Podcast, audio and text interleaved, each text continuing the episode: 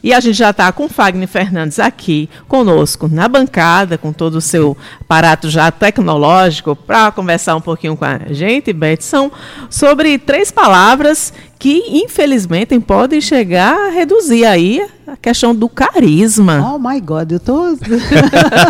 Bom dia, Fagner Fernandes. Estou curiosa, dia. como nossos ouvintes já devem estar, não é? Nossa, para saber que palavras são essas e que às vezes a gente pode até usar e que de repente o nosso carisma vai lá para baixo. Bom dia, Fagner. bom dia, bom dia, Beth. Pois é, carisma é aquela né, sensação de que nós temos de sensação energética que a gente consegue transmitir para as pessoas e que todo mundo gosta. Carisma, será que é possível a gente pré-montar um carisma? Bom, isso é um tema que a gente pode deixar para a próxima coluna, tá? Vou só provocar aqui. Mas a ideia é quais são essas palavras que podem baixar de fato o nosso carisma, ou seja, o carisma e também a nossa credibilidade. Tem uma expressão que costumamos muito utilizar, que é a expressão do eu acho. E essa expressão do eu acho, ela vai gerar muita incerteza. O que é que acontece com isso? Quanto mais você fala essa expressão do eu acho que, eu acho isso, eu acho aquilo, você acaba não achando nada. E faz com que aquela comunicação ela acabe caindo em termos de valor, ela acabe caindo em termos de autoconfiança, porque você não tem como acreditar que aquilo tem ou não algum fundamento. Então, o que, é que você pode fazer para ajudar nesse eu acho? Não tenho certeza, posso verificar. Eu acredito que. Vou investigar para. Ou seja, você consegue transformar uma expressão. Você não precisa criar, você não precisa modificar para dizer assim, olha, vou ter que. Porque eu vi lá o cara falando que eu não posso usar, eu acho. Não. Eu, se eu não tenho certeza, eu vou falar que não tenho certeza, mas que vou atrás daquela solução, né, para poder trazer aquela confirmação. Então, esse eu acho, ele precisa ser aí ajustado na narrativa, porque por vezes é o que as pessoas mais usam e você precisa ter ali uma certeza. Fala, Peraí, eu acho ou você tem certeza? E a pessoa sai de automático, né, e, e fica ali meio na, na dúvida. Cuidado com o excesso, né? Cuidado com o excesso.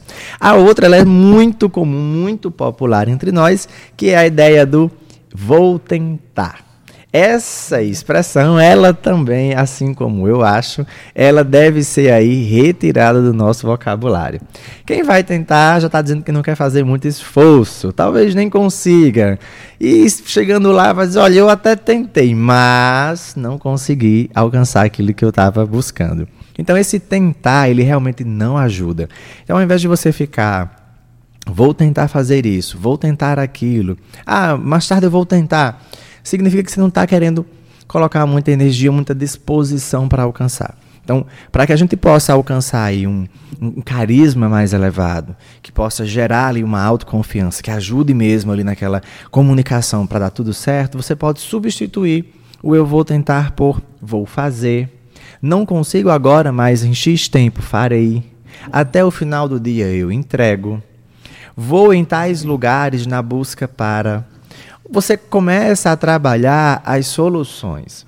Veja, quando alguém precisa se distanciar de um espaço de trabalho para resolver algo e a pessoa, ah, eu estou tentando fazer alguma coisa, para quem está ouvindo do outro lado, fala assim: meu Deus, não está conseguindo nada. É diferente quando você fala, é, estou no processo, fiz isso, isso e isso, e ainda falta X, Y, Z. Então você trabalha a especificidade do que deixar a outra pessoa na dúvida. Por ausência de informação, eu deixo as pessoas criarem na cabeça delas o imaginário sobre o que significa tentar baseado nas suas experiências. Então nós precisamos aí fazer esses ajustes. E o, o, uma outra expressão, tem várias, tá? Mas eu selecionei três. que as pessoas usam muito que sem pessoas, nem perceber. É, né? usam muito sem perceber. Que aí ela não vai ser uma palavra, ela vai ser, ela pode ser o diminutivo fora de contexto, é altamente nocivo para o seu carisma. Então, se eu estou falando com uma criança, eu posso falar brinquedinho, colherzinha, comidinha. São os diminutivos, São é? os diminutivos.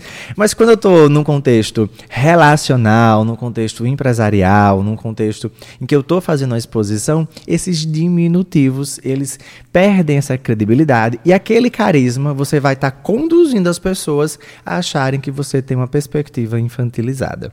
E as pessoas infantilizadas, elas já têm o seu próprio carisma infantilizado, mas não vão ter aquela credibilidade dependendo do que você esteja. Ah, mas e nos relacionamentos, amorzinho? é diferente. São contextos e nem sempre. Porque afinal de contas, o homem precisa da mulher e a mulher precisa do homem. E não de uma criança ao lado de outra criança. Então a gente tem que ter cuidado com as palavras, as expressões no diminutivo, porque elas têm. Elas são muito tendenciosas para que possa diminuir o seu carisma. Já imaginou? Não, vou lhe fazer uma entrevistinha na Rádio Tabajara. Pô, você já diminuiu todo o contexto de valor, de valor que aquilo tem. Olha, eu acho que eu tenho uma entrevista. Não vai bater bem. Não, eu vou tentar fazer a entrevista. Ou seja, vocês percebem que isso é muito corriqueiro no dia a dia e pode atrapalhar muito? São, assim, expressões que a gente usa sem perceber, mas dão margem a interpretações erradas sobre é. o que a é. gente está querendo isso, realmente passar. Isso, isso. E aí você fazendo, quis dizer isso, mas é. foi o que mas você deixou. foi o que você deixou soar. É. Então, essa, esse conjunto aqui, eles são muito Deixou nocivos para atrapalhar muito o carisma, para trabalhar muito a nossa, nossa poder de autoconfiança e também mostrar que você pode ou não confiar com aquela, naquela pessoa. Então, se você vai falar aqui uma série de informações e tá, estão todas no eu acho.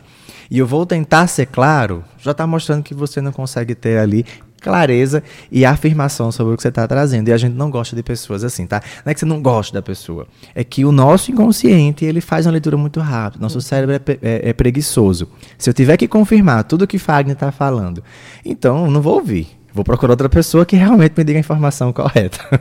então, isso acontece, gente, é seleção natural, só que aí nós precisamos, com mais consciência e mais clareza, nós conseguimos organizar o nosso repertório, e aí ficam essas três palavras para que vocês possam começar a trabalhar a substituição, ou no mínimo, a adequação para o seu dia a dia.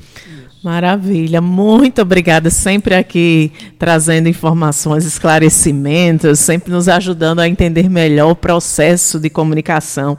Obrigada, Fagner, até a próxima semana. Até a próxima semana, se Deus quiser, com muita certeza.